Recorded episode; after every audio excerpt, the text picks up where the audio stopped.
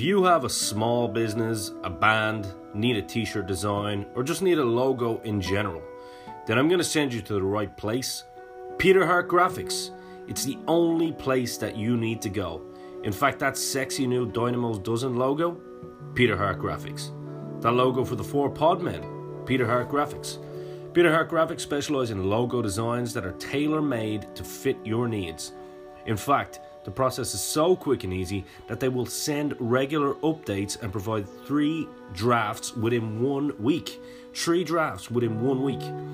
All you need to do is go to Peter Hart Graphics on Facebook, Instagram, or find them on Twitter at Peter H Graphics, or alternatively, you can email peterhartgraphics at gmail.com. That's peterhartgraphics at gmail.com and give a description of what kind of logo and design that you need. It's that easy, guys. Also, make sure to tell them that Dynamo sent you. Make the first step in getting the logo that helps your business get up and running today. Welcome back to the Four Podmen, the podcast chosen by you, hosted by us, and us being the mighty Carl King Woe Whoa, what's up? Keeper. he's no, he's coming in quick. Uh, how are you, Carl, as well? all good. Um, all good. The shopkeeper, Niall Hogan. All good. And of course, the journalist, Darragh O'Connor. What's up, guys? How's it going? And I am Ian Dynamo Kelly. We hope you are all uh, very well during this still pandemic. I guess that's the only way to say it. Um, hope all you guys are well too. We are once again uh, here on to the fourth uh, edition of the Four Podmen, and once again doing it through the wonders of uh, of the intranet and technology. So, um, but we're, we're, we're making do. So, lads, how are you all keeping before we before we roll on? Not bad. I'm Getting okay. there. Yeah. Yeah, all, all good. good. We're all keeping busy. Uh, today, um, we have a really kind of one of my uh, probably a topic I've looked forward to most. Actually, funny enough, when I think about it, um, it's it's chosen by the fans. The fans have spoken, but this month it was actually a really really tight vote, the tightest vote that we've had. Um, I think it was it, true. I've done all the maths, um, very hard by the way, because I'm not great at maths, but I did it. I somehow managed to do it. Um, through all mediums of voting, we had a record number of votes but it was really close. It was 52% to 48% in favor wow. of Kurt Angle. Um, and Eddie Guerrero lost out by 2%. So I don't know. Some people are actually saying to me that maybe automatically it should be just Eddie Guerrero next month. I don't know how you feel about that, guys. But, um, it's always something to look into down the line, definitely. Yeah, for sure. But the main thing is that the winner, of course, was the Euro Olympic hero and mine, uh, the Olympic gold medalist Kurt Angle. Mm-hmm. The main man. This is going to be a really like this will probably be a really in depth show because there's just so many levels to Kurt Angle. Um, you know, personally, professionally, every, everything in everything in between. Uh, yeah. I suppose starting off with Kurt Angle, just looking at the man. Um, when when you look at his how he started out, he didn't grow up straight away being a, a, an amateur wrestler. It was actually his brothers that were an amateur wrestler, amateur wrestlers, should I say? Mm. And um, turned out he just got into it just out of competition and ended up being the best of the bunch. And I don't know whether you guys have seen his brothers, but they are big boys. Wasn't Eric Eric Angle is one of them? Wasn't he? In was he actually his brother? Yeah, yeah he's a big lad. Yeah, right? yeah, they're all they're all brothers. They're all big, big, big lads. But um, obviously grown up in, in Pittsburgh. Um, Kurt, if you've ever actually looked at some of the training that they used to do just just to get ready for a certain competition, um, in snow season they used to basically hold each other up on the shoulders going up the mountains there, up the hills. I've actually seen some old footage of it. Like these guys are absolute machines, mm. and when you think about kind of moving along a little bit, that Kurt Angle gets invited then to um, to, to wrestle and train at the Foxcatcher gym, the infamous. We kind of have to mention the Foxcatcher here, guys. Mm-hmm. Um, I'm sure you guys are all familiar with the story. I don't know how well versed on it you are, but I'm sure you know all about it.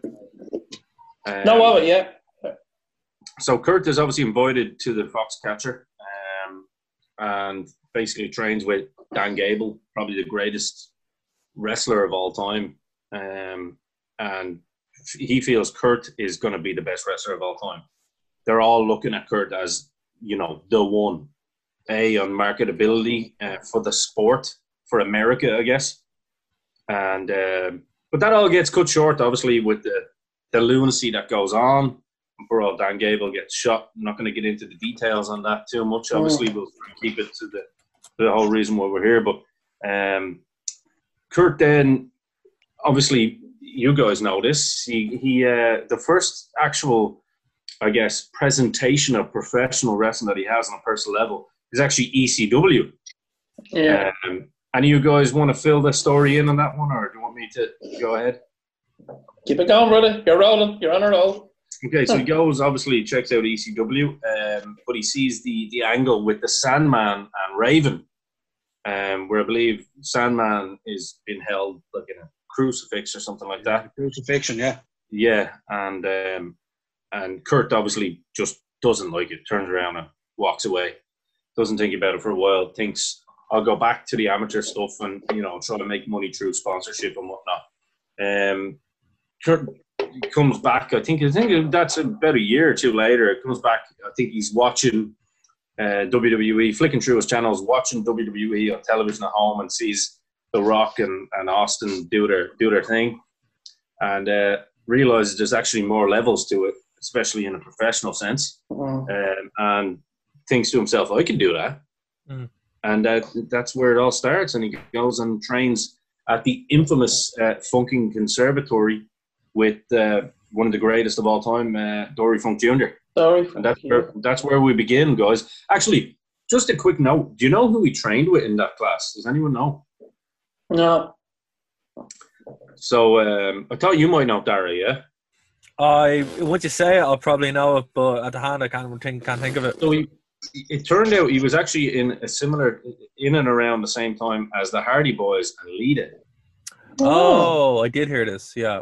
Yeah, yeah. yeah. So Kurt Angle's in yeah, yeah. He's, that's uh, an inter- that's an interesting class though when you think about it. You know, yeah. like where they where, where Lita was called up and where Angle was called up. It's it, it's um you, whenever you get a crop like that, you're kind of thinking around, going, well, what's going to happen here? And you had two Hall of Famers, Elvis, so that's not bad, right? Hell yeah! Oh. Like, didn't she come up with like Essa Rios on like something? That's like, the one. Yeah, like that. Essa Rios, yeah. Yeah, I remember that. Wasn't she, wasn't was she in ECW? Before. She no? was. She was, yeah, yeah for for uh, for a brief period. Yeah, mm. she does it there, yeah. Was she Miss Congeniality or something like that? Something like that. I could be getting her wrong. I don't know. No, she had like a Mexican gimmick, didn't she? Had like a lucha because oh, she done okay. a lot of her stuff in uh, AAA in Mexico. She worked her way up. Right, right. Kind of okay. Mexican indies, which is actually a cool story. But uh, mm. not today. One for another day, exactly. Definitely. Um, but obviously, it's in the same year. Obviously, Kurt, uh, you know, two years after the uh, the Olympics, kind of does his whole WWE thing. Uh, Ninety-eight, yeah. Mm. That's the so one. Two two years. So within two years, from amateur to professional. Um, obviously, training under the right tutelage, and then we'll we'll hand it over to you, Noel. Kurt Kurt uh, Kurt debuts yeah, he came in and he debuted then. And what, what do you want to do? Do you want to go through some of his matches there and stuff like that, or? Well, I mean, the debut we can kind of we, we can kind of go in through the debut rather than go through some of the matches initially. Uh, the, the debut itself is amazing because it's in it's in his hometown, right? Yeah, and you know, I, re- I remember the, I, I remember the debut like it was yesterday. Well, then, Darragh, we'll hand it over to you because I, I watched it recently too. But like, let's let's get you involved. Um, yeah, it was against me, wasn't it? Stasiak? Yeah, I think it was against Stasiak. Yeah, and it was just I remember watching it. Like, uh, obviously, as a as a kid, I was eight, nine, and I was like, "Oh, Kurt Angle. Okay, I don't know him. Shawn Stasiak. I haven't seen him in a long time." And then I didn't think anything more of it. But I remember him being put over quite aggressively by Jay Ross, uh, Jim Ross, and um, yeah, the match itself wasn't really much. He didn't really hit my my Richter scale until until the Royal Rumble when he had that uh, feud with Taz. Because I'm like, oh Oh. wow, Taz, you know, I know him, I know him from ECW. So yeah, that's when Kurt Angle kind of pricked up in my uh, in my kind of sphere of things. And then obviously he had one of the best years, uh, rookie years in WWE history in 2000. So his debut, while it was successful for him, it really didn't leave an impact on me Yeah. as such as a as you know a, a kid. And watching it now, you're still like, that's the weirdest debut I've ever seen. Yeah, it's, it's kind of underwhelming, isn't it? Very underwhelming, yeah. Yeah, but like you can tell that he has the tools, but it's he's still not the the finished package, like you know. Mm. I mean, is it like it, it's a big difference to go from amateur to to pro, pro, professional wrestling, really. it's it's so it's so different um, and i'll tell you why because i know obviously i didn't have an amateur background but i was actually when in our first class back in the day we did have a guy who was an amateur wrestler and we had two actually and uh, one a couple of them came from the hercules school of wrestling here in, in dublin and it was so weird because when say for example when you're doing chain wrestling or just kind of rolling around you're kind of keeping it loose and you'll watch a lot of the amateur wrestlers. Sometimes they're just, you know, they're doing the chest bump and they're kind of doing the back and forth. Because I have an interest in, in amateur, but obviously didn't come from that background. So seeing these guys when they got in the ring or even just doing a little bit of chain wrestling, it's so natural for them to keep their their limbs, like their le- arms and legs, stiff. You know what I mean? Mm, Right. mm. Because they're, they're not wanting you to get the dominant position. So it's Yeah. just a real natural thing for them to kind of constantly keep themselves stiff. And these guys are strong motherfuckers. You know what I mean? yeah. Talk about a strong base and core forward. So yeah, I, I just thought I'd chime in on that one there. So the transition there was just one in a million. I mean, look at look at Ken Patera, um, Yeah, example. You know, um, was never was never the greatest, but um, kind of eventually got better over time. But Mm. as I say, over time, a lot Over of guys do get better over time. But to do it in in the space of a two year period, and essentially, realistically, Darragh, probably a six month to a year period. Oh yeah, like it's it's incredible, really, when when you think when you put it into that that perspective. But there's just no matter what Angle did, it was amazing. You know, he just had all the tools to be able to be like, hey, I can come in here and I can do this. And uh, you know, there were people who I'm sure didn't believe in him, but uh, the b- bigger question for me and the interesting thing that I would have liked to know is if he had signed with ECW, what would have happened? Like Mm. how that would have changed his whole package and persona because when he came in he really didn't start getting going even though he was when he won his world title i was you know i, I admittedly um, again i was like nine or ten i was like oh disappointed you know why is triple h holding the belts because again i love triple h and i always have but um, looking back Same. yeah but, yeah, but look looking back even uh, in preparation he really didn't start getting cooking until around 2001 when we really started seeing this more. And then 2006 in TNA is when we really started. So what? If he had a signed in 1997 right we would have three years into WWE he could have hit that peak Mm. around his debut and that's that's an interesting thing they're going to play with because he got all those tools eventually as far as being a pro wrestler. But you know for for the first three or two or three years it was mainly a comedic uh, it was a great heel but man he could go in the ring so what do you guys think what was your first impression of Kurt Angle for the first year or two Uh, I'll chime in here if you don't mind. Yeah, go Uh, ahead. I thought, yeah, like like like initially, I thought he was very underwhelming, you know. Um, but like that, it's again kind of similar to Darragh with Taz. Um, I would have known Taz from ECW, and uh, like I said, I always thought that he, he could he had the tools in the ring, but he was. I mean, as he went on, Jesus, he really found himself. He really found himself, and um, is what I, I like to see. I like to to see how believable a wrestler is when they're wrestling. If they can make it look believable, and you know, he was one of him, and Benoit, the likes of those kind of guys. And and then as he went on, he got more intense, and even in TNA, his his his uh, his portrayal was more aggressive, and I thought that was really suited him. And I would have loved to see him kind of portray that in WWE at the time. And I don't know, he was kind of at that. At nearly what I think he finished up in ECW, didn't he? Before he went to In TNA. 05, in 05 and 06, he was he was starting to get a lot more aggressive. aggressive, yeah, and it, and it just suited him, suited him down to the ground, you know. But at the same that's time, who he is. Yeah, That's who he but at the, Yeah. at the same time, though, the comic, the comedic stuff, he was brilliant at it. I mean, the the stuff he did with Stone Cold Steve Austin with the hats and all, you know, oh my god, brilliant! Or uh, sexy Kurt. Ah, the little the little moped with Undertaker, you know what I mean? Brilliant. the cowboy hat with Steve Austin. I'm sure Yeah. we'll get into like I was just gonna say there, Darragh. What you said was actually really smart, really good and true because obviously you you having worked and been around the TNA stuff too. Um, you would kind of you know you followed it a lot more closely than than some of us. Noel, I know you're a big TNA guy, and and Carl, you were too. I'll just kind of say, um, based on that, when you when you look at Kurt's career, he was one of those guys like you know, within that first two year period, as you say, he was ready to go in the ring. And he was just like a fresh, prime piece of meat coming straight out of the butcher and straight onto the grill uh, and was great automatically. But the thing was, he actually, the reason he got better over time was because he started out, say, at a level above a lot of these guys. I mean, we're talking about wrestlers at a period when it was really difficult to make money, but also really difficult to be seen and, and really, really difficult to have the time to be allowed to get good and learn your craft while in front of the cameras. He did that, but the reason he became better over time was because he started at a level above everyone else and then went into his own level. Yeah, You know what I mean? And I think that's why you saw him get better and better during his TNA days. A lot of people say, "Oh, well, why were his TNA days better?" Because it's natural. You're gonna get better Mhm. when yeah, you're when you're honing your craft. The problem is, I guess, and we'll we'll, we'll get onto this, Noel, um, is that all the while he was looking great in the ring, you know, the the the he was coming in with, you know, he was going into TNA with already six broken necks, on six occasions, you know, including his amateur stuff. So, um, you know, the word machine when it comes to Kurt Angle, I see it thrown around for Benoit the odd time and stuff like that, but no, Benoit is not a machine compared to Kurt Angle.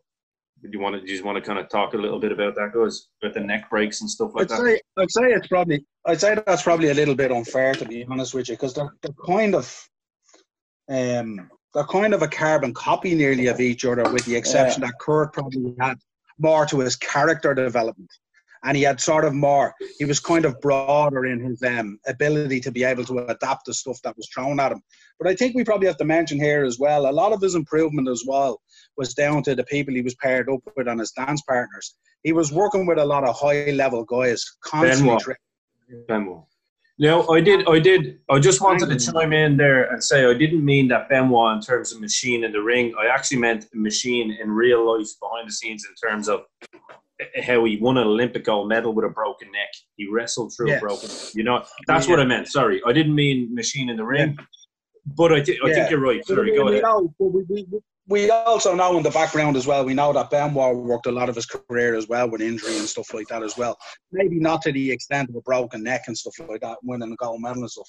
But um, when, when you compare both of them, they're so similar. Like it's just that uh, Kurt, I think he had more to his character and he was broader in his ability to adapt to stuff. You would like Chris would have never pulled off the comedic stuff that that um, Kurt pulled off. no, no way. But in But terms isn't, of isn't that in terms isn't of, that in what of- separates?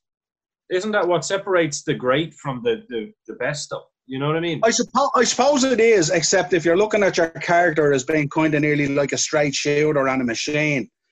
It, you know what I mean? Like like I wouldn't I wouldn't lesser either of them over that really. I'd probably have Kurt a little bit ahead because we are in that kind of entertainment industry as well. But I, I just think I just think in terms of uh, Kurt Angle, he had such great dance partners to work with. He worked with all the top people in the business, and surely that had to help him as well and bring him along as well. If you're in the level of, of wrestler, you're naturally only going to get better. Oh, for sure. Yeah, yeah, yeah. I mean, like without a doubt, when you're when you're in there with the best, I mean, when you think about it, he was in there early on with the Guerreros, the Benoits, the Tazes, the Jerichos. I mean, these were all guys that were veterans of the business, so they definitely helped Yeah. them. Uh, I mean, you can't just say that Kurt came was already amazing without the help of those guys. I'd agree with that. No. No, Like, it's- I I mean also, and even even when you look, even when you look through his TNA career, because kind of when we look at Kurt Angle, he kind of had two careers. Yeah. Apart from his amateur career, he kind of had his WWE career. Oh and then yeah, he had his TNA career. and and they're quite um where there is similarities in them as well. They're also kind of different in, in many aspects of them because even when he went into TNA, he got to work with a lot of the top guys in there as well.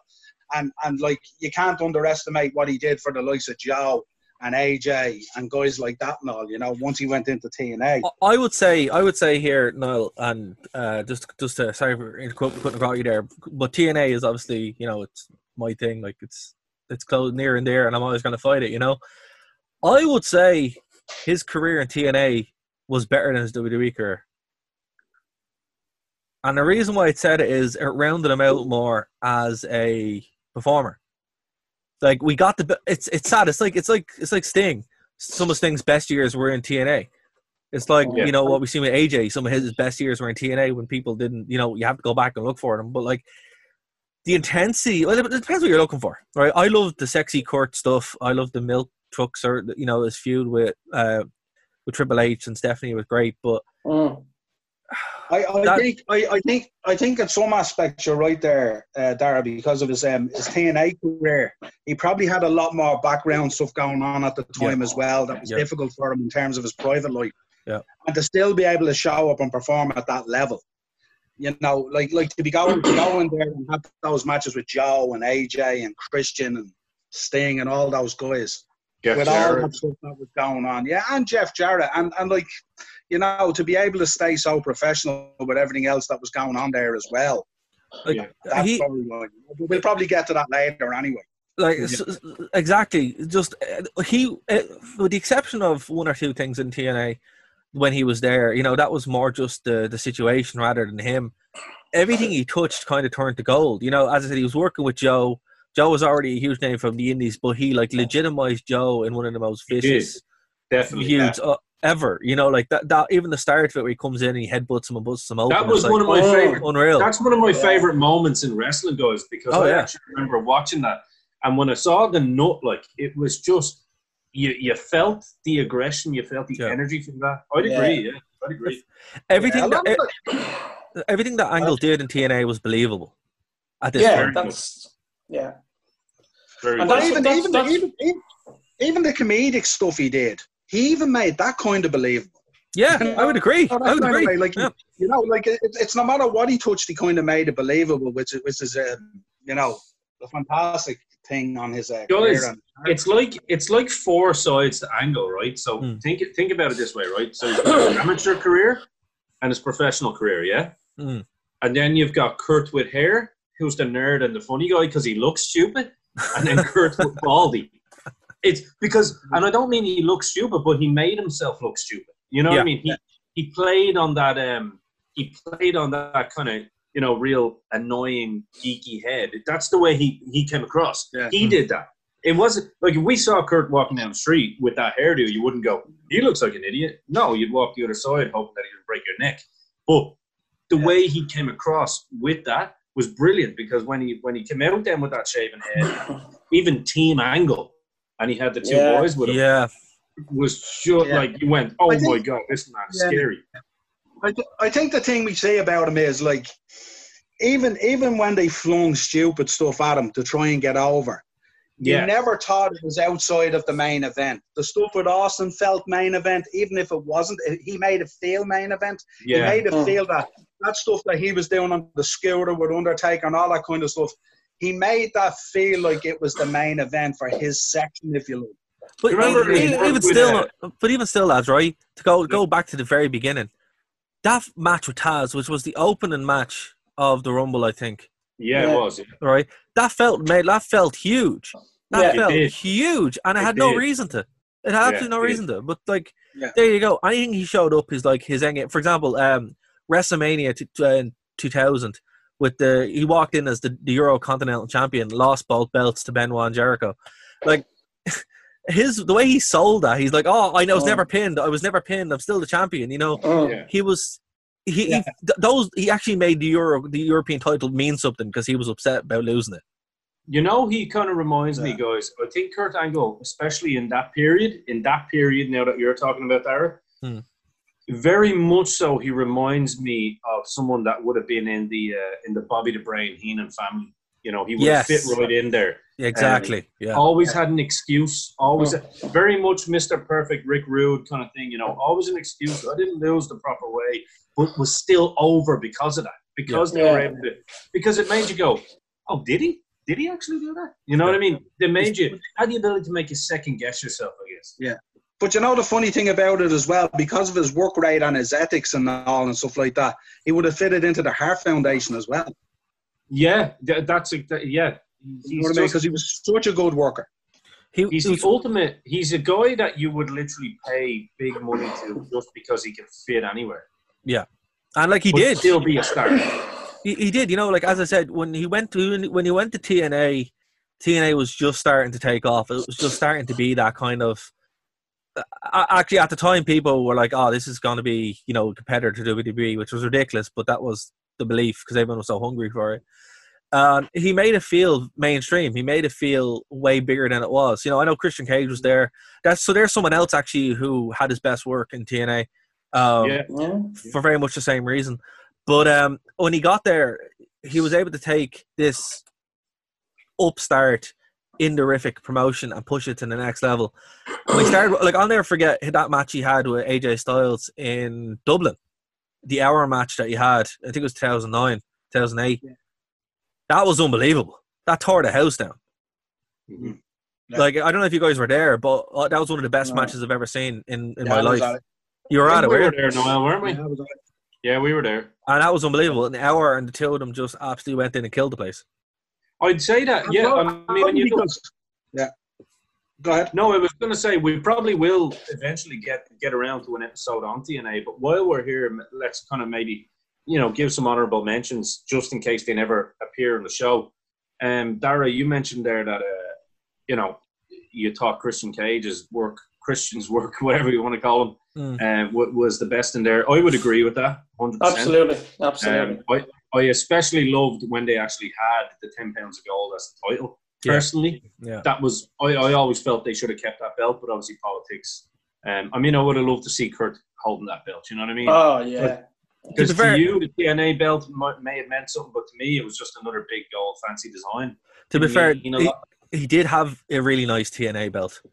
He At the did. time, he did have a really did, nice but. I'm just saying it never felt like a world's title. Do you know what I mean? Whereas No. I think the legitimacy of the ten pounds gold was what kind of um, kind of brought a lot of the outside world into that particular product. Yeah, exactly. But I think, but, but I think Christian Cage, Jeff Jarrett, I dare say, probably had his best work in TNA. I agree with that. um, Raven yeah, as well. Raven yeah, as well. Yeah. he was on the tail end of, of obviously a great run in WCW, um, having some great matches as well. So he did. So I mean, you you're right. With TNA, you got to see a lot of people come out and break them, break that um, that brass ring bullshit in their minds. Mm. I'm sure. You know what I mean? They were probably sick of the brass ring and all that crap. So it was uh, it was a great opportunity for a lot of these guys. Who else? Is there some other honourable mentions we can mention that in TNA? Sean, Rhino. Yeah, I was- I'd agree. yeah. I'd Yeah. agree. Yeah, Rhino and very Raven. good. Rhino very and good. Raven definitely had some of their, be- their best stuff there. Raven did his Raven. whole he did his whole stuff with uh, Father James Mitchell and a few of the Punk and stuff like that. So that was great. It Like, feels, it feels like Punk should have been in TNA more, didn't it? At that he was time. there. He was he was only there for like three or four months. That was it, and one, then he went out. one so- match I think he had, one televised match, yeah. And yeah, he, he was in a feud with Raven, but that was kind of most of that feud was done out in Ring of Honor. So Yeah. it was just kind of like it was happening, but it wasn't happening in TNA. He was just They- kind of there. kind of missed the boat on that one, didn't they? Yeah. Oh, 100%. Um, but back to Kurt. I would agree. Is his stuff with Christian Cage, I mean, his TNA stuff. In fact, after this show, I'm actually going to go back and watch more of, of the TNA stuff, definitely, because, I mean, some of those matches, like, um, I believe there was there was a match, was it a Slammiversary he had it with um, Joe? No. he had a bunch of matches with Joe. Um, started all the way even uh, from the ta- Genesis 06. That's the one. Yeah. That's the one. the tail end 2005 and 2006. That's and then from Yeah. 2006 up until the middle of the year. But here's the thing: Yeah. Uh, he was still feuding with Joe um, around 2007 when he had all the belts, every single Yeah. one of the belts, including the New Japan belt. Because I was there. That's when I went to the Impact Zone. I remember standing there in the crowd, being like, "Well, that's a lot of belts." but also around the time when uh, they uh they were doing the divorce angle with him and Karen. If you guys remember that. Yeah. And if you look at the the promo package for Hard Justice 2007, you can just see 18 year old me standing there in the front row going, "What is this?" Ah, You you, know, need to screen. so- You need to screen. You need to screen. I will. I'll find that. it. I'll find it. Yeah, but so I always remember that that feud very very well because I was literally there for most for like a big chunk because that's when they taped four or five weeks, actually even six weeks when I was there um, in Yeah, one block. Type it out month. Yeah, so they used, they used to tape a lot. So there's a big period there in 2007 that I'm just in the impact zone. So That's pretty cool. Oh, yeah, also- Yeah. That's Yeah. really cool. And what about um? So Kurt, I, I made a mistake earlier, and I'd rather uh, I'd rather correct myself than be corrected. Obviously, with people um listening back to this show. Uh, so Kurt obviously go to TNA. Was it 2003 or four? six. It was 2006. So I was I was Yeah. correct. Yeah. yeah, yeah, I was correct. I heard you saying 2005, so it wasn't. Uh, I thought I'd made a boo boo there. But No, no, no, no, no. But that that was when they were phasing out away from yeah, the X Division stuff into a more like 2005 was when you had uh what was it Unbreakable. Unbreakable was the mass pay for 2005 where you had uh, Samoa Joe uh, and all that kind of stuff there. So they were really hyping up, and when they got Angle, that was their first big grab next to Christian Cage. It was a it was a huge thing. I remember actually, you know, I, I still have proudly have that uh, that edition of Power Slam when Kurt Angle Yeah. was officially signed, like, and when he showed up, it was just incredible. But why don't we? Uh, why We don't should go do an through- episode. Yeah, we should do an episode on TNA definitely after hearing all Yeah. I mean, look. Oh yeah, that'd be great. Finally get to use all fans. those TNA DVDs I have. I have a stack of that big of TNA DVDs. So yeah. yeah, you'll probably I'll probably be sending you uh, stamp addressed envelopes there to borrow some just so we Fair. can get, uh, get get do some research on that one, because and and I'd have a lot of fun doing so. But let's um let's go to some of the other things. Noel, you've got a couple of bits there, and that obviously Noel's always our uh, our uh, our Mike Tenay, our professor when it comes to the uh, you know some of the matches and stuff like that. What what um. Noel, what, what, what, you've some great matches down, and you've some bad, no, not bad moments, but but some kind of you know some of the ups and the downs of, of, of Kurt's career. But maybe maybe let's get into Yeah, some of the ups and, let's get up to some of the ups and downs so we can finish kind of strong. You know. Okay, hang on. Yeah, so I suppose some of his career highlights, if you like, is that what you're looking for? Yeah. Yeah, sort of No Mercy. No Mercy 2000 was his first WWF title win. Um, then they're sort of they're not in any specific order. WrestleMania 34 was his return. Yeah. Putting Brock over, obviously, at WrestleMania 19 was huge. that was That was huge. huge. Let's let's let's let's actually talk on that one then for a minute. Let's talk on that one for a minute because um, that match. I mean, obviously, Kurt is going into that match. Kurt and Brock is the the the new, let's say, the new young buck. To not steal a pun, but the, a real young buck. Mm. Um, and he comes in and obviously gets hurt. I like the way Darragh's laughing there. No, I just lo- I just love the way you guys hate the book so much.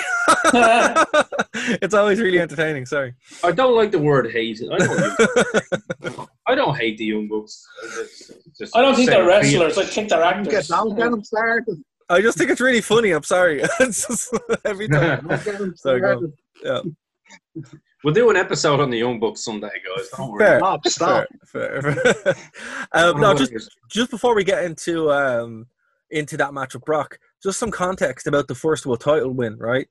Um, that was that was a really that was the up to that point was the was the quickest rookie year for anyone. Like t- he debuted and within a year was world champion. I think that didn't happen up until Brock. I could be wrong, but I think up until that point he held that best rookie year, and then Brock came in and smashed it. That is correct. Yeah. Yeah. So it's kind of funny that like he put Brock over after, you know, getting a similar treatment to himself. It's amazing, isn't it, when you look at those matches and you think of like all those guys that he put out there, the likes of Brock and you know, he obviously did work with Edge and he also did work with AJ and with Mm. Joe and with all these guys. But the, the way he constructed the matches and the way the matches went down, it never felt it never felt to me personally as a fan anyway that he was looking to put someone over or get someone over. You always felt by him that he was actually in the match because he actually was there and he wanted to win it. Yeah, I felt Yeah. that. I felt, I felt you know the way you know the way you look at some matches these days and you see and you go, oh, that guy's in there. He's just putting that guy over. Yeah. yeah. Uh, Like if And the for, match sort of flows that way. With the Kurt Angle matches, they never flowed that way. You always thought, even in the title matches, or Anthony was in with the likes of AJ or with Mm. Brock or anything like that, that he clearly wanted to win those matches, and that's how he made you feel, Was rather than. Like I never felt at any stage in WrestleMania 19 in that match that he was there to put Brock over. that's the way it's supposed to feel, right? It's supposed to feel like a real competitive Yeah. sport, you know, and that's like, but Yeah. like, you're you're spot on, hundred percent. Like it's, you know, I think one even to the match he had with Edge with the hair versus hair match, at even that early, you were like, right, this is someone who, no matter what he's given, he's going to put it across and build up the young guys without a feeling, mm. oh, he's got he's going out because he's jobbing, you know. Oh. Um, uh, like 100%. there's been other guys there who have done it, and it's very clear that they're they're on their back just to put someone over. Like Sting would be a guy who you can obviously tell is just taking the the loss there to put someone over. But it, it's a legacy the angle. He makes everything feel real. You know, it's it's real. It's Mhm. damn real. You know, and it's like Yeah. yeah, it is. Everything is. You know. Uh, I'd say, I'd, say, I'd say there's very few lads who came out of the ring after a match with him didn't feel like they'd been in a war and they'd earned every penny of what they did. Oh yeah, you, and that that's also anyone who worked with him. Like you're just, Yeah. you know, particularly when he started using the angle lock or the ankle lock. That for me was a big kind of change. I thought for him, where I was like, okay, he's this is really something that kind of added that extra layer of aggression that initially he didn't have. Where he started using it in 2002, late 2001, 2002, if I remember correctly. And uh, it, it was out of nowhere because up to that point, as a fan, again, I was like, as a as a child as well, I was like, oh, that's that's uh, Ken Shamrock's move. Why is he using Mhm. Ken Shamrock's move, right? And But then you're like, also- hmm? What? sorry, what? Ahead. I was going to say, you know, why was it Ken Shamrock's move? You know, and that for me, that's why I associated with. So it kind of added that level of extra finesse. It was kind of like when uh, The Rock started using the sharpshooter, that the terrible sharpshooter that he does. It was like it was like it was around that time when they all start adding in those submission holds. But I think Angle's one was the best one because it, it stuck with him for years and it became Mm. almost synonymous as the Angle Slam. But it, it was a brilliant way for him as well to develop that whole facial emotion thing. Yeah, Because Exactly, when, when you put that sort of lock on, his face was so fired up, the intensity, the sweat, the Mm. aggression, everything. The veins, the veins in the neck.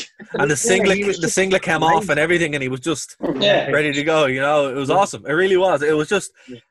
you could see it building and building. Like it's amazing. He- We're looking at somebody who came in at the top of their game, but then learned to be a professional wrestler as it was happening, But Yeah. Oh, in the best way possible. Like he was always a wrestling machine, but adding these little tools. By the time he would get to 2006, 2007, 2008, the man was just ready to go. He was one of the best in the world. Absolutely. Absolutely. One of the one of the greatest of all time, in my opinion. Easily, easily. You know, if someone said to me that Kurt Angle was their favorite wrestler of all time or was in their top three, no argument from me. Uh, you know that that match with Shawn, I, I say that now. I'll put it up there. It's uh, love that match. What a match. I love what that match. match. That's, Oh, that's outstanding WrestleMania match for me. Actually, for me, that sums up what WrestleMania is match quality as far as like what you think of. Because you have Yeah. Shawn Michaels there, come on, like, but then also he's working with That's Angle. That's what wrestling is. You asked the question earlier. Why, why do we not like the Young Bucks? There, there's your answer. Because Uh, uh, it's a super, it's a super kick party, lads. It's a super kick party. Come on. they, they don't, they don't take that type of wrestling seriously. So that's why I don't take them seriously. Ah, that's fair. That's fair. I, I'm gonna be. I, I, I was gonna have to be the heel then. Am I? Every time we bring up Su- Su- the Young Bucks. Are you, not, are you, I'm the heel for saying it. yeah, there you go. Yeah. are you actually a think fan of the Young Bucks? I like the Young Bucks. I think they're a good laugh, but it's it's pro- pretty much because I like trolling people, so that's probably why. We have to we have to mention Milko Mania, don't we? Oh man, Oh, yes. Yeah. Like you know, actually, I don't know if you guys played the games back in the day, but remember, like just bring it when you, that happened. You were playing the career mode, and you're like, oh, this That's is right. great. So just little things Yeah. like that. You're like, Yeah. I'm glad it was immortalized there because it has not only the moment, but then also the the video game nostalgia as well. It was fantastic, fantastic time. And I thought then I had mentioned the two huge tap outs, of course. Uh, Hulk Hogan at King of the Ring. Yeah, That was a major one. Well, that was a major one for Hogan. For Hogan to actually, I mean, Hogan. I remember in 2002. That's when I was kind of breaking in actually, and um, I was watching it, and I remember uh, being told by uh, Paul Tracy said, "Just watch everything that Kurt Angle does. Just watch everything that he does."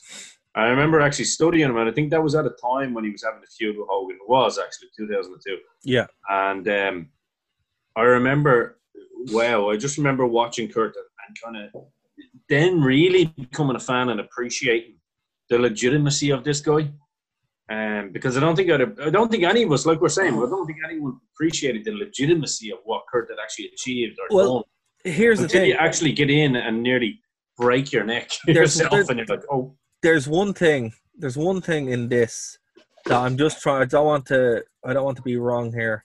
There's one match that isn't on your list there now. Oh it is actually, sorry, it's number two. Um I apologize. But that for me that would be a career highlight and that's when legit that it was a street fight at King of Ring two thousand one with Shane McMahon. That's the most extreme Yeah. thing I saw I saw as as a child before I discovered combat zone wrestling or something like that. Shane going through the through the glass and all that. Oh man, like that was just vicious. Where he just, I never saw that before. Even watching ECW because it looked real and because it, was. It was. That was real class, and he was throwing him through it, and you're like, oh He- my god, he's killing didn't Shane get McMahon. And he, he didn't get him through it the first time, so So he he picks it him up and throws him again. You know, so And shout out, to, shout out to Shane because Shane was the one that told him to do it. He's so. a tough son of a bitch. He but like is. that that was kind of when you're like, right, Angle is he's really not messing around. He's going to like really hurt him. So I think when he tapped out Hogan, I don't think Hogan had a chance, had a choice because he could have just shoot with it anyway. Would have broke his ankle, like legit, and you bought that. You know, But it was yeah, but it was the fact that Hogan actually looked at someone like Kurt because you know Hogan was always, well, maybe we do something else, brother. You know, Mm. and it was I think it was the fact that Hogan even looked at someone like this guy and went, "This guy is the real deal." You know Yeah. what I mean? Yeah. You're you're getting it from probably the biggest star of all time. You're getting the you know the to, not only to lose but to tap. You know, Yeah. Hogan could have probably politicked for a for a, a clean finish, but But see, the thing about it is, with, with Hogan politicking again, once the bell rang, uh, once the bell rang, you know, literally could have broke his ankle. So I think, you know, it was one of those things where it could have, re- if he had went in for business for himself, Angle's But it's but it's the same it's the same thing with the Sheik and Hogan back in '84. Do you know what I mean? Yeah, it doesn't exactly. it doesn't really matter. I think we're we're kind of just it's it's more a fact that like it's Hogan actually you know appreciating you know such a young talent as well. Yeah. Um, And sure, we, saw, we see it again in, in TNA, you know, where he didn't screw him over in TNA. He's one of the only people that Hogan didn't now really hurt if, if. Shawn Michaels had to decide to try and politic with Kurt Angle, then that'd be a different story because he was still well well within an age where he could have got really hurt. That's fair. Oh. One thing as well, the second tap out with Austin at Unforgiven, some background, right? Remember what happened in September 2001, 9 11.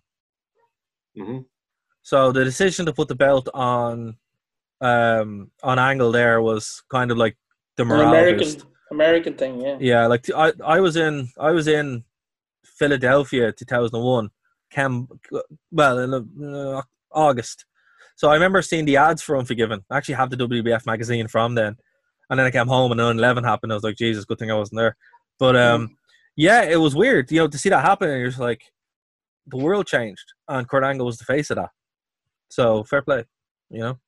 Yeah, and- yeah. And, and, and to be, and to be fair, um, probably, you know, I, I don't want to say this because it'll sound kind of condescending or maybe disrespectful to some, you know, former superstars, but probably one of the real American heroes that they've actually had. You know what I mean? Who represented their country and broke their neck to do so, was just so- to it was home some- a gold medal. It was something that never changed. Yeah. He always was. You know, even when he was a heel, he didn't downplay that he was an American hero. He just had a bit of an arsehole about it.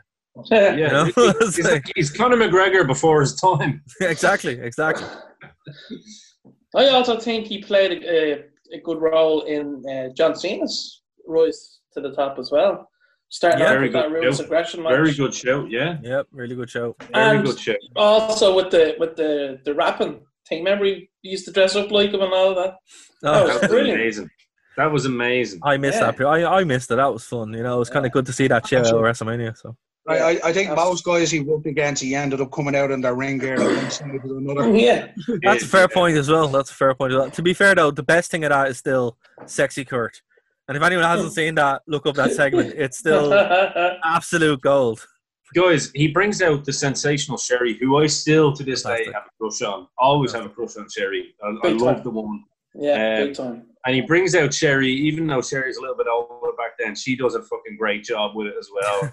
He's coming out, he's, he's doing, you know, sexy Kurt. And, oh, just, it was it was literal, it was gold. I It mean, was gold as it was happening. Yeah, I'll make your Yeah. ankle hurt. Brilliant. These are the things that we talk about comedy and wrestling. This is comedy and wrestling. This is the kind of Yeah. comedy that you want. in Stuff you'll wrestling, rem- stuff you'll remember, stuff that's memorable. Yeah, you know? yeah. That's the that's the I find that- difference I between when, when they got it, they got it. Yeah, yeah. yeah. You know what I mean? But um, you go on, Like, Noel. uh, You you have some other matches or bits there? Uh, where are we? Yeah, no, I think we covered those career highlights. That's mainly I talked about the two top Pretty much. Yeah. match with Shawn, and they're they're kind of the highlights. And TNA, you know, you had see so many. I mean, I, I don't remember him having too many bad matches in TNA. You look who he went against, not. Even the stuff he was doing with Jay Lethal was fantastic. You know, Yeah, yeah. and and uh, most of the matches he featured on, like, like he even he even he even worked with Desmond Wolfe, who was uh, McGuinness. And, Yeah. You know, so. He, he worked with some incredible athletes in there and stuff. Because a lot of the guys he worked with in there that were guys that could really go, you know. Mm. And you can see that with his, you know, it, you know, there's a couple of matches that we that we could say, you know, are your go-to matches. But what would be like your favorite WWE match for EC? Is like you've said, yeah, one angle match. I'll go first, and it's a street fight for me because it's just the best, the best lot. But what would be what would be your favorite from WWE anyway? Mania Um, 19. Yeah, the one with Brock, definitely. Mine would be purely purely from a storytelling point of view. Would be with Shawn. Right. Um, I just thought you had you had two guys there at their absolute peak. I mean, Shawn Michaels is obviously going to be talked about one day on this show. You know what I mean? He's Yeah. had two peaks. He's another.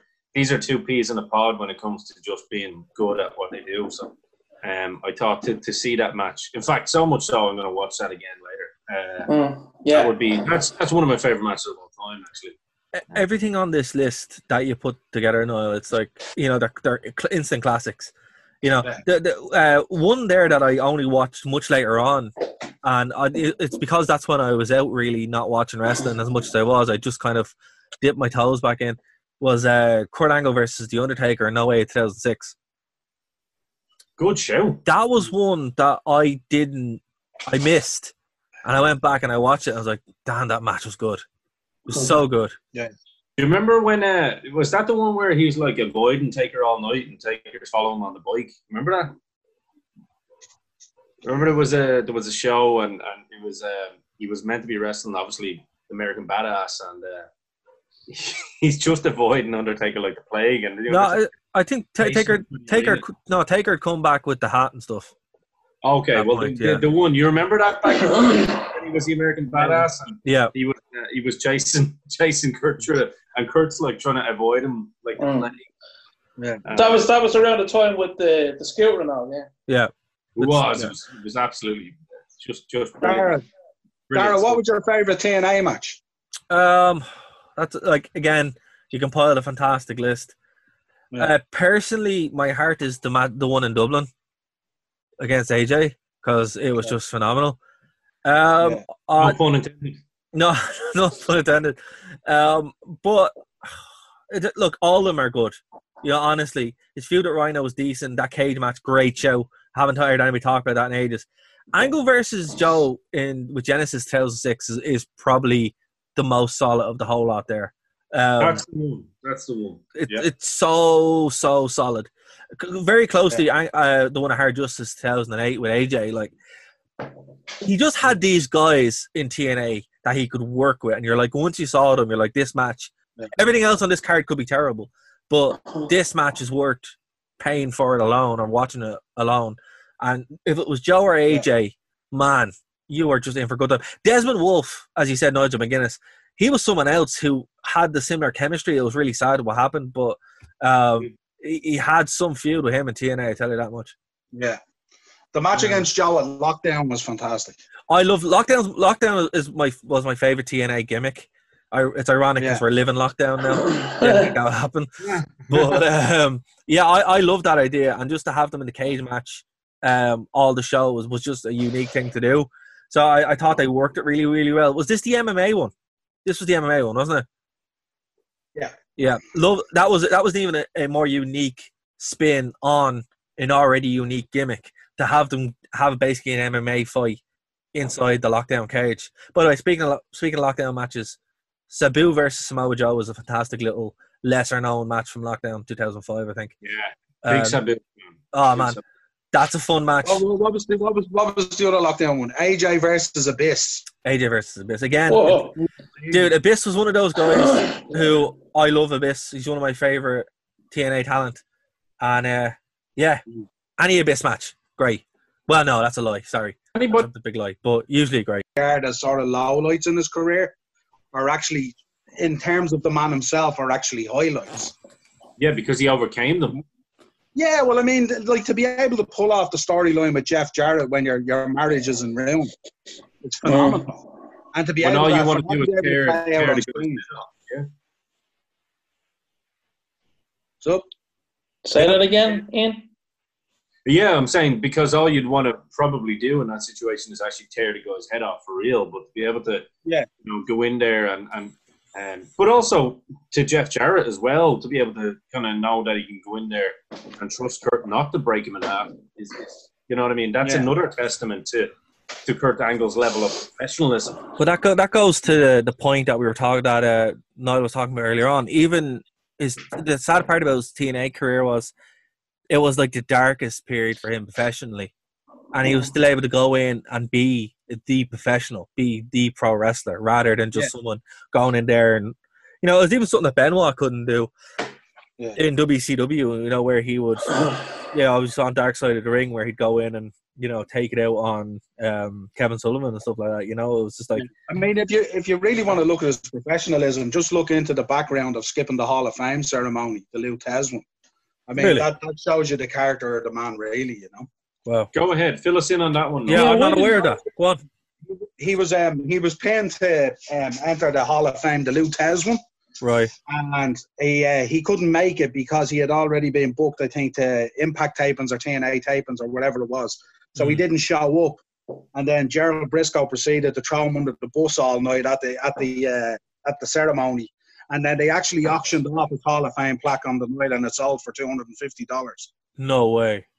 Yeah, so like, but it just it just goes to show you the professionalism of the man. He was not going to miss his TV tapings and stuff like that. And you the know? thing about it is, Kurt Angle, knowing the type of guy that he is, would not, for you know, for any other reason, would not have missed the chance to be inducted into a Lucas Thez Hall of Fame. Oh, absolutely not. Yeah. You know what I mean? Yeah, But, it, um, it was. Just, unfortunately, when you you know, I, I, one thing you can say about him, other like, is everything is like he is the wrestler's wrestler, but he's also the the wrestler's professional wrestler. You know, no matter what was going on, he was there. You know, I, we, we told- you know he was arrested at one point. He was having stuff with you know drug charges, all this kind of stuff, and he was still there, still wrestling, still working. You know, even to his, I remember Yeah. when when uh, myself and my mate Gary were doing doing the, the desk at the time, we were looking, going, this guy's going to die in the ring. It, it got worrying at the point where, towards the tail end of TNA, he was doing stuff where like, will he die in the ring? Because we uh, we were convinced for a while that was what was going to happen, and that's Yeah. that's how far it went. He just couldn't stop. You know, he just couldn't stop being that 100% character. And believe it or not, that's actually what got him fired from WWE in the first place with ECW. Vince was worried about him. He wasn't he wasn't going to take time, and he he got he was got he got let go. Now it worked out well because we arguably we got some of his best work. I would say probably his best work, but it was also kind of worrying because this man was a liability near the end. I think um, I think when it comes to Kurt, um, you know, having having listened to some interviews of recent, um, it, it's a thing that he again he was built to be a machine. The guy is a machine. You know what I mean? So Mm. work ethic and and canceling work and not showing up doesn't come into that kind of guy's MA, you know, or his MO, whatever you want to call it. He um he is just an absolute machine, and you, he's the type of guy, unfortunately, that you have to save them from themselves. You know what I mean? That's it. You know, and that's what I say. We're, Now, if he if he could, he would still be wrestling now, even though his body won't allow him to. Well, look, we, we talked. Uh, well, look, okay. Well, one we talked about that with Benoit, where they had there's a lot of crossover, and that crossover that crossover of not being able to stop is, uh, you know, apt. But also there's um, you know, when he came back, I was just on that point he made. You know, we'd still be doing it when he came back and had that match with the Shield, like as a member of the Shield. Mhm. I thought that was a joke, and there he is, and you're like, all right, Kurt mu- must be good to go for a little while more, and then he was. I was shocked. Yeah. Well, do you remember, like a couple of months before that, he had had a match with Cody on an uh, indie show in the UK, and had done the, That's right. moonsault off the cage as well. Yeah. So I mean, this guy was still doing a moonsault off the cage while his legs were bent, Yeah. you know, and can't walk properly. Yeah. But again, the, the- you know, someone like Kurt Angle is a very well drilled machine. Yeah. Like I said, and I keep using the word machine, but that's exactly what it is. There's no other way to describe it.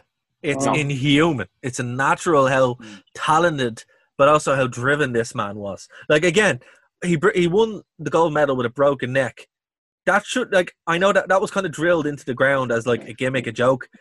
But no, that's the kind of person he was. Mm. It You was know, real. It was real. It was real, you know. And even when it was wrestling, which isn't real, professional wrestling, which isn't real, it was still real to him.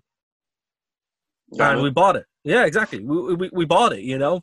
So, but again, like that's one thing that, as great as it was and what he was able to do, I'm kind of glad he's not doing it anymore because I Mm. the person I was always worried about dying in the ring was Jeff Hardy or um, Kurt Angle. Jeff Hardy from a massive drug overdose th- before he went out with Victory Road. That was kind of where I was like, oh, this here it is, it's gonna happen, and it didn't, thankfully.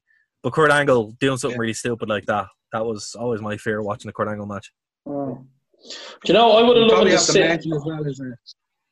Go ahead. No, no, you go ahead. Go, go, go. No, no, fire away, go on.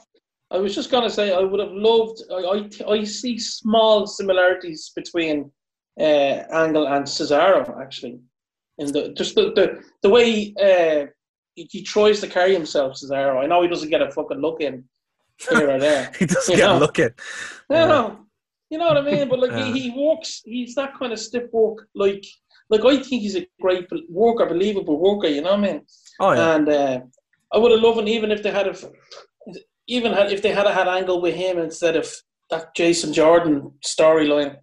You know, someone like, like I, he could have done wonders for Cesaro. I think. You know. Well, it was the, it was the time. If Cesaro if if Cesaro had been in W, if, look if Cesaro, if Cesaro had been in TNA, I think he would have had a much better career than he did. Yeah. But at yeah. that time, he was in Ring of Honor, so he had a pretty good career as it was. But Mhm. I mean, like if he had if he had have had that same look as Angle, you know, because Angle came in in the Attitude Era, made a name for himself, and then had that marketability going into TNA. It was just the look of draw, guys. We've said this, you know. It, it's not the worker; it's usually bad booking. Yeah. And in Cesaro's case, it's atrocious booking. Well, one of the I had to I had to throw this in for the shopkeeper. I know Go for you're going to laugh at me here, but uh, one of the I just checked out there. One of the three, one of the top three um, dream matches of all time from every. th- This is obviously universal vote. Is Kurt Angle and Bret Hart? That's a funny. one. And I'm absolutely. sure shopkeeper. I'm going to ask you this, Niall. No, uh, a serious question. Yeah, like what would that match look like? In fairness, The the the Bret and Bret and Kurt one. Yeah, I mean that. that uh, I think I'm. I'm read. Hang on, I'm going to read here. Uh, it's actually number two in in one of. Uh, this is just some site here, but uh, over two thousand votes on this site says that that was one of their uh, one of their most requested dream matches of all time. But uh, and, and it actually goes on, and it says because Kurt was asked the question in 2008 uh, who would be an opponent that he would love to wrestle, and his opponent was Bret. And I've actually heard him say that before, so that's Oh yeah, well I, I don't think it wouldn't it wouldn't have been any dissimilar really to some of his matches with Benoit, to be honest. I mean, you're talking about that caliber of worker. You yeah, know, fair enough. it's not. It's not necessarily that I have an issue with Bret. It's a, it's I have an issue with Bret fans. That's fair. That's very fair. That's very fair. I, th- Thanks, Right. Aaron. Wrestling- I have an issue with wrestling fans in general. So, uh, but look, yeah, Fine. thanks, so- thanks, Ian. That's because you Yeah. spent too much time in a warehouse in Bray. you're probably Oh, right. yeah. I'm Uh, gonna in the head many a So we probably we, we, we can't stop without talking about Kurt's induction into the Hall of Fame. Very true. Very there- true. there is one thing before that though. uh, In your in his greatest rivalries, you left out Jericho, Yeah, I don't know why. and I think a- that I think that's unfair. Yeah, I mean, you see, Niall has a problem with Jericho as well. Niall has a problem with people that don't sell t-shirts in his shop. Listen, Jericho Jericho's banned banned me on Twitter because I gave them a bad review. I got over it. It's fine. Jericho banned you. The No, reason, there's a reason. I- There's a reason I didn't put Jericho in, Okay, go on. and the reason I didn't put doesn't like Jericho, Jericho. in, no, is because I didn't want it to descend into another AEW podcast. No, well, it can't. It can't. Look, it can't. Jer- look, Jer- Jericho. It won't, uh, Niall, it won't. Jericho angle, I think he wouldn't have got over. He wouldn't have got, and the same with Benoit. Look, this is controversial, but in my opinion, he wouldn't have got over as successfully as he did in those early months without without Jericho and Benoit. They Agreed. really, they really legitimized them. As Jericho as, had a big part in that. He did have, have a huge part in that. Jericho did, hundred percent. and then- Especially in the early days, particularly. Like if you watch his first Yeah. three or four months, it's all Jericho, it's all Benoit, and it's all. and and it was all Jer- a lot of it. A lot of the the B shows and the Raw was Jericho, especially like you know what I mean. So Yeah. it was those two. Those two definitely had a. I just, I, I just had to say that before we kept going. Sorry for Well. Jericho is going to get his own show, I'm sure, on this. You know, what I mean? Absolutely, absolutely. Uh, and, and for the record, I am a Jericho fan. He is a Jericho fan. But I just know. dropped I just know. I, I just know. I'm just trying mention Sly Diggs because you said Bret Bret fans. There's two of them here, so we were just we the two Bret fans here were just curious to see what you meant. That's all. I'm trying to get a rouse out of you. I'm gonna take a deep breath and a sip of beer for the working man just to make sure. Very fair. Guys, Very fair. there's a question. Sip of beer for the working man, as I said. What about some of Angle's work with Stone Cold? Actually, that's some of my favorite moments, both in the ring and Mm. out of the ring. Yeah, and I, I don't brilliant. think that's been mentioned enough, actually. Mm. Well, I Uh, think it's more. It's sorry, uh, Darren. sorry, I think it was more known for the comedic stuff, really, wasn't it? More Yeah. so. yeah, like it was I- fantastic. it's it's a, it's a different side. You know, it's it's the tail end of tail, it's the tail end of Austin's real heavy ring involvement, but it was also kind of playing to that that comedic side that helped him push into the main event because that, that was it. He had this bridge, the bridge from Angle Benoit, sorry from from Jericho Benoit into the main event was Stone Cold Steve Austin, ironically enough, and then he just kind of stayed there. You know Yeah, who I think- do I think- Angle- Go ahead. No, I was just going to say, sorry, just while it was on the tip of my tongue, some of um, I was watching a couple of matches there about two months ago. Um, some of the best work that Angle and- uh, had with was also The Rock. Oh They legitimately had some great matches. Oh yeah, like the the Rock, uh, th- th- his match, but particularly around that time, um, what was it for? Uh, Vengeance. That was it. The Vengeance, the December Yes. Yes, Mm, Vengeance, yeah. yeah. around that time, like late two thousand one, was fantastic. Um, it was like the highlight of the invasion, really. Uh, which It you know what? That actually, that's a podcast in and of itself. Um, Oh yeah, yeah. but yeah, like that that was kind of like a highlight of it where Angle was kind of being that kind of uh, constant wrestler going against Austin and The Rock at different points. It was it was great. And that, and we definitely need to do an invasion one because that, I mean, that pay per view itself, you know, for for whatever you know disagreements people will have, that was uh that was some good stuff on that, you know. And Kurt Angle in particular shone on that pay per view. I really like I that pay per view. Yeah, me I think the other the other thing you have to mention as well is that um, a man who's getting vilified at the moment, um, the impact that Vince had on his career, which was huge, Oh even yeah, within the storylines. oh yeah, without without a doubt. Like he was uh, when Austin turned heel and they were doing more comedic stuff. But you know, Angle was his boy then. You know, When is, so- Vince, when is Vince not getting vilified? To be fair, yeah. Poor old Vinnie Mac. to be fair though, you know, it's he usually deserves it, but he deserves a lot more Puts praise than he gets to. he puts his hands out to be slapped, and he likes them being slapped. You know what I mean? So it's it's it's it's just the way it is. I mean, it's it's no. I mean, they're they're all conversations for a different time. But look, Mm. Vince is Vince is Vince, and at the end of the day, um, I'm going to say something nice about Vince here too. I mean, the thing is, you look at the guys that you know Vince has helped make stars. I, I never like using that word that he made stars. That he has given the opportunity to guys that have become stars. Yeah. They always appreciate him in the end. You know what I mean? Well, All look, of here's the thing. I. Ian, here's the thing, right? There, I was actually watching the shoot last night where they were talking about Vince, and he said, "Look, everything to him is just business." Yeah. So he'll be like, "Oh, cut him, save money," and then he'll say, "Oh, how's it going?" The next, you know, and treat him great. But Vince, everything is just business, good or bad, and that's it. And Yeah, I He- think so, I think I think when they did the twenty four seven on him that time or whatever it was, I think when he came back that time, and you could see when he met up with Vince and stuff like that. Mm. And I know Yeah. sometimes a lot of the stuff is for the camera, but I think with that stuff it looked very genuine. You know, I, I thought that too. I thought that too. That that really seemed like he was happy to see him, and it wasn't like, "Oh, there's a camera there," because I, I think Vince just doesn't really care Yeah. at this moment. He just doesn't care. So it's like, Guys, So did look, Vin- at the amount, Vince said get the cameras people- out. yeah, look at the amount of people Vince has kind of fallen out with in the end. I mean, the Ultimate Warrior fucking held him to ransom in 1992. You know what I mean? Jeff Jarrett Uh, did as well.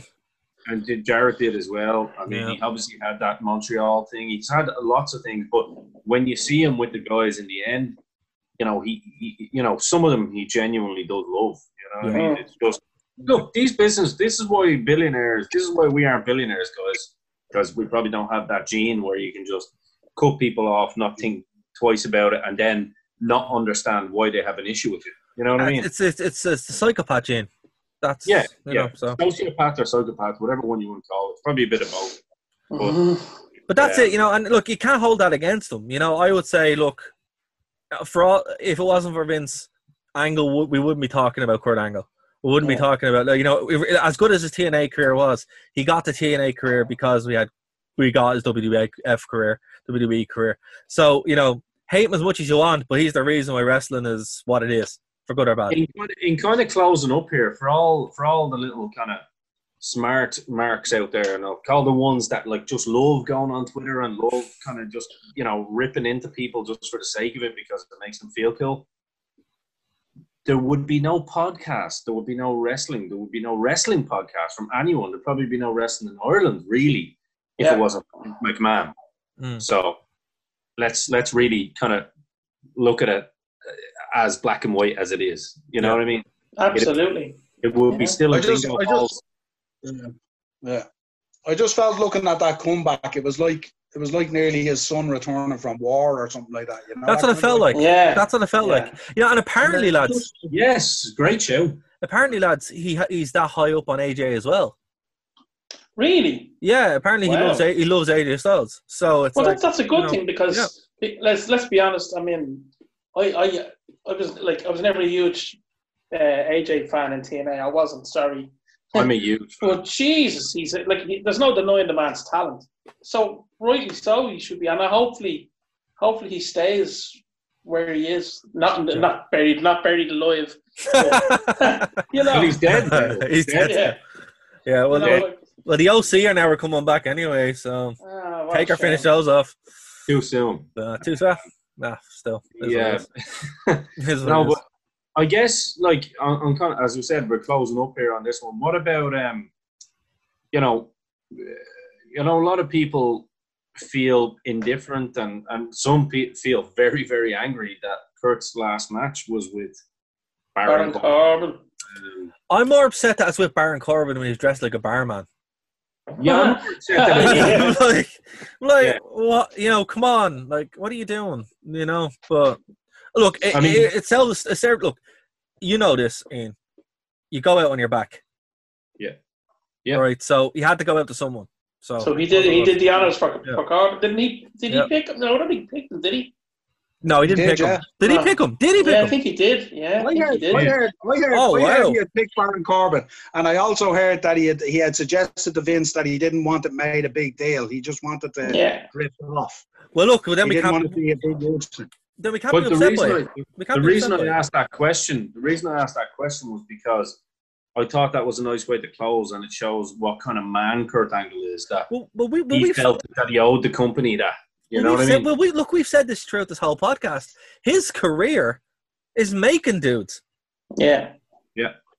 You know, like legitimately, that's what he did. So compared to like, there's some guys who haven't, a lot of guys who haven't, but you know, Edge, uh, Samoa Joe, Brock Lesnar, AJ Styles, John Cena, you know, Baron Corbin. I was just the only one he had left, so fuck, go for it. Why not? You know, it's- Yeah. I suppose- see how that one goes.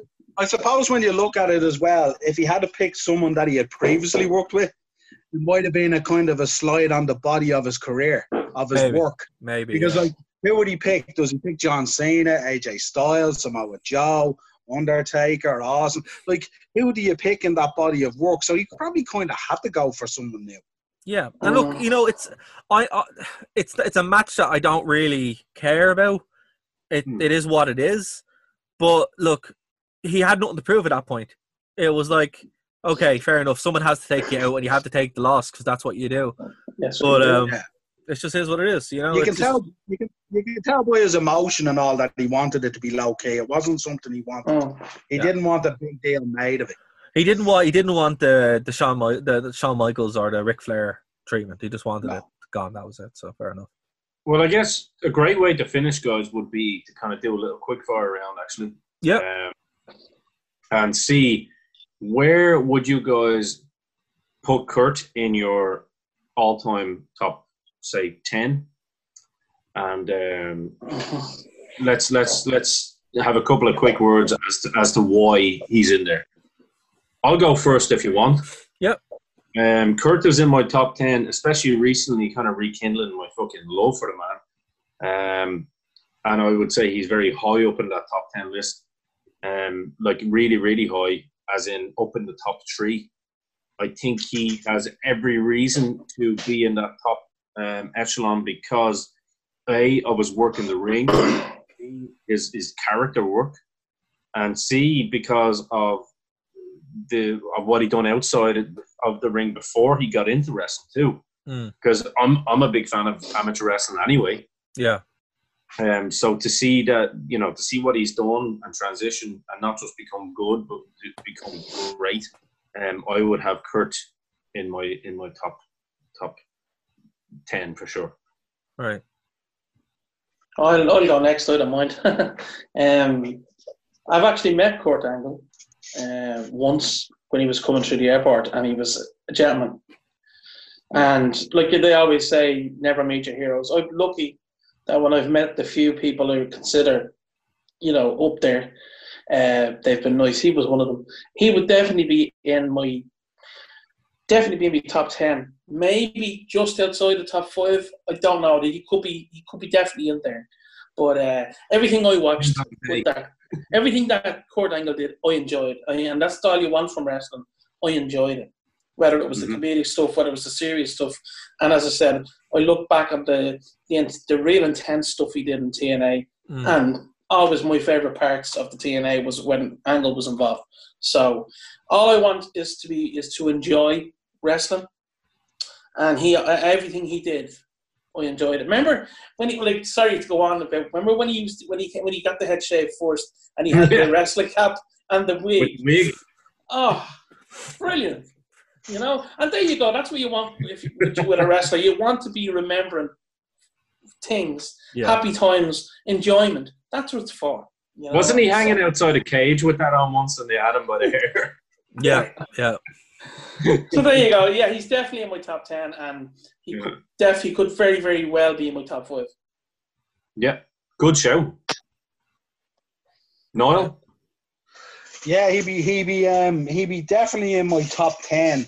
Um, but I would say probably only just about. But the problem there is I've been watching wrestling for forty years, Mm. so I probably have a broader spectrum of top ten compared to the rest of you guys. Yeah. That's fair. Um, but definitely, he definitely will be in my top ten. There's no doubt about that. But you know, when you're when you're talking about growing up with Dusty Rhodes and Ric Flair and guys like that and all, and different eras and different comparisons and all that kind of stuff, it's yeah, it's very difficult to put a top ten together. You know. Yeah. Mm. I mean, he. I, I would rate him equally as good as anyone that I equally admire in my top ten as well. So I I, got I, you. I, I don't have a top ten. I probably have ten top ones. See, Yeah, That, that's the fair. That's fair. Yeah, that's The a very fair way of you, looking at it. Nolan, is, is that you were a kid growing up in the era that you were watching the likes of the Ric Flairs and the Dusty Rhodes. So obviously, nostalgia is going to play a big part in that too. Versus when you're watching it as a you Yeah, know, no, I don't think I don't think most of mo- most of the times when I compile these things or I think about it, it's it's not really it's not so much nostalgia. Like like when- when you think of the Ric Flairs and the Dusty Rhodes, and I mean last week we spoke about Nikita and stuff like that when you did the other podcast stuff like that. Like for me, that, that, those guys that I kind of pick out as guys that I like and guys that I rate very highly, I think their body of work stands up, even though some of it is memories from my childhood. But like, Mm. I think anyone these days would have to put a Ric Flair or a Dusty Rhodes in their top ten. You know, Well, I, I definitely have. I have. I have Flair in my top ten for definitely. Well, a lot of a lot of people these days that will put you know top tens together will just do it because you know it's the right thing to do. You know what I mean? See, that's Whereas- the- that, that's the thing. I would I would have I would not have them in my top ten because I don't have the emotional attachment to them. you see, Darragh, there you're an honest wrestling fan. There, there, there you go. See, Yeah, it's like I- uh, it's why would yeah, I lie? no, see, Why the, would I the problem, for, yeah, the problem for me when I'm compiling a top ten is, is kind of I'm doing it over four decades. That's the thing. Yeah, that's So it. I kind of only have I kind of only have maybe two or three.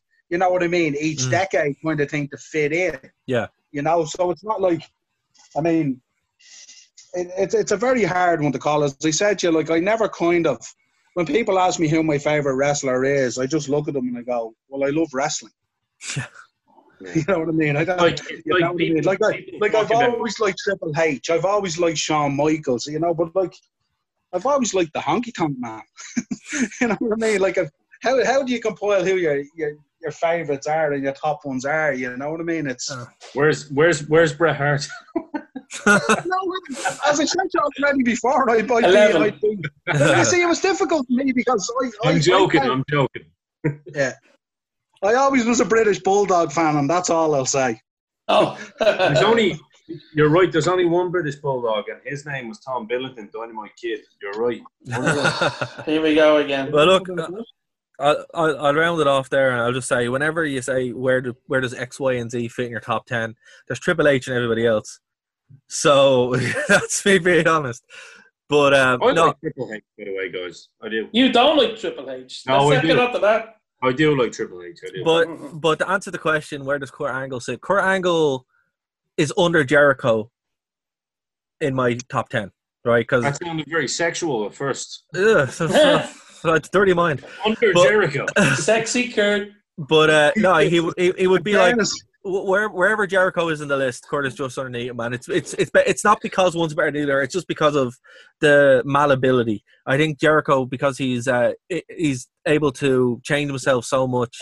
He beats Kurt out that, but Kurt has those modes that you just can't deny. So that's why. But he would definitely be in my top ten.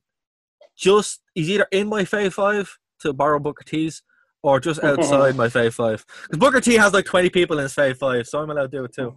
Uh, We're gonna, we're gonna have to set up a campaign for the Four Podmen to get uh, Darragh unblocked from Chris Jericho or No, no, from Fozzy. It's just from Fozzy's band. Like I'm like, that's all, not Jericho's personal account. You're holding on to that that it wasn't Jericho personally. No, it wasn't. So it's okay. But his band hate me for some reason. I'm like, it was Ah, a not- review once, okay? You're not missing out on much, in fairness. No, but it, come on. With Chris Jericho, it depends on when you meet Chris Jericho, whether he likes you or not. That's fair. But for the record, I am a Fozzy fan. That album was terrible, and I just gave it a bad review, so that's why I'm blocked. Which album was that? It was the one with the ABBA cover on it, and that was the best song on it. Oh, You want- Yeah, Do You Want to Start a War? I think that was it, yeah. I like that album personally, but Yeah, it was yeah, okay, but it was, wasn't, wasn't great, you know. Can I get a follow, Chris? Hey, just So, just one, just one thing before we go. Sorry, I, I, I know we keep going on here. Um, Kurt Angle's music was great, wasn't it? it was. it was actually And the Patriot, Patriot, Del Wilson. yeah. Yeah. That's right. But it worked. But, It worked. yeah, it suited Kurt just as much as it did the Patriot. But The not only amount that, Isms in this is ridiculous. Look at Niall smiling. the Patriot was only brought in for one person. I didn't want to put it in. And there's another uh, uh, uh, idea for a show, uh, maybe somewhere down the line, is uh, the importance of entrance musics Oh yeah, without a doubt. in a career. I would be. In, I would be interested in that. For I. I would really like to actually. Yeah, that's. I think that's one that I would heavily support. Can anyone answer the question where the first entrance music came from? Cannot tell us. I believe it was actually uh, Gorgeous George, as far as I know. Um, it could be There you go. wrong. That would make sense, though. That Yeah, would make would sense. make sense. The theatrics of it. Gorgeous George. Obviously, Hogan was the one that brought it to the bigger spectrum, Mm. and then obviously Flair got onto it with the, Mm. you know. But that's for another podcast, then. Fair. That Let's is- put, a, let's put a pin in that. Warrior. Yeah. And yeah, and yeah, just we we can we can have a really good podcast. You've some, uh, you've some editing job here to do now, Darragh. Ah, no, not really, not really. It's it's all good. He's It's all drowning. He's drowning in that pill. There's a few bits. Well, we'll, we'll just call it a day until uh, until next week. I mean, for me, it's been a great chat about Kurt Angle and, and reminiscing Absolutely. some of the, Yeah. some of the you know amazing moments in, in that man's career, and uh, great to see him enjoying life now too. I mean, you see him active on Instagram so much so that he even uh, liked their post about uh, about this particular show. So oh wow, that's cool. Mm, That's cool. Yeah. it was nice that Kurt could do that. Um, but it's great to see him. Hopefully he liked the podcast. Hopefully. Yeah. Well, uh, come I- here. I- What's the what's the what's the bets he'll end up in AEW with Rusev as a manager? Or on Dynamo's dozen. Well, only you can do that. Only Yeah. Dynamo can sort that one out. Or just underneath Jericho again. Hey, oh. hey, oh. oh man. Well, there you go. I suppose until uh, until next month, uh, you've been the listeners. Uh, we've been the the shy talkers, I guess, on this one. But So uh, if you still want your your uh, your products, there's only one place that you need to go to get your shirts, and that's WrestleMania. So go to Facebook, check them out, send them a mail. Uh, you can get your uh, your stuff delivered. They will do their best. Niall himself will do his best to get that out to you. Um, uh, if you need more information on that, go to myself or go to Carl. Go to Darragh even. He'll send you along the way. on the Do the best I can. path. And uh, we'd be more than happy to help you out. More than happy to help you out. Um, so look, guys, it's been a pleasure again. Everyone stay safe. Everyone keep washing their hands. and uh, yeah, it's um, it's been a pleasure. And until next time, uh, Dynamo is over now. You all need your own taglines now because uh, people will think it's a Dynamo dozen. I'm all I'm all shocked now. King Woe is off his throne. Don't print lies. right, guys. Until next time. Take care, lads. Until next Cheers, time. lads. Thanks.